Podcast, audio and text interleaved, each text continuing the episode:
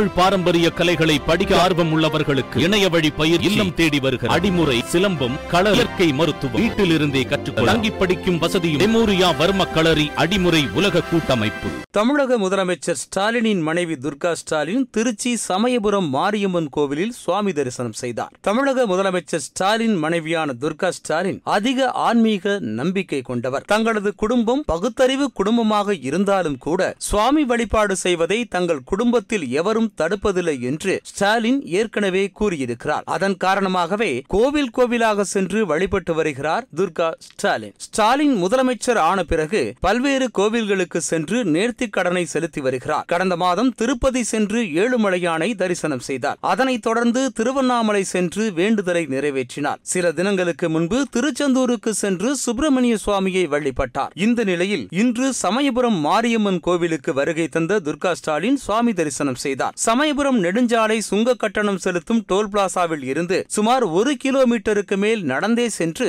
சமயபுரம் கோவிலில் சுவாமி தரிசனம் செய்தார் துர்கா ஸ்டாலின் அவருடன் மன்னச்சநல்லூர் சட்டமன்ற உறுப்பினர் கதிரவன் மற்றும் உறவினர்கள் நடந்து வந்தனர்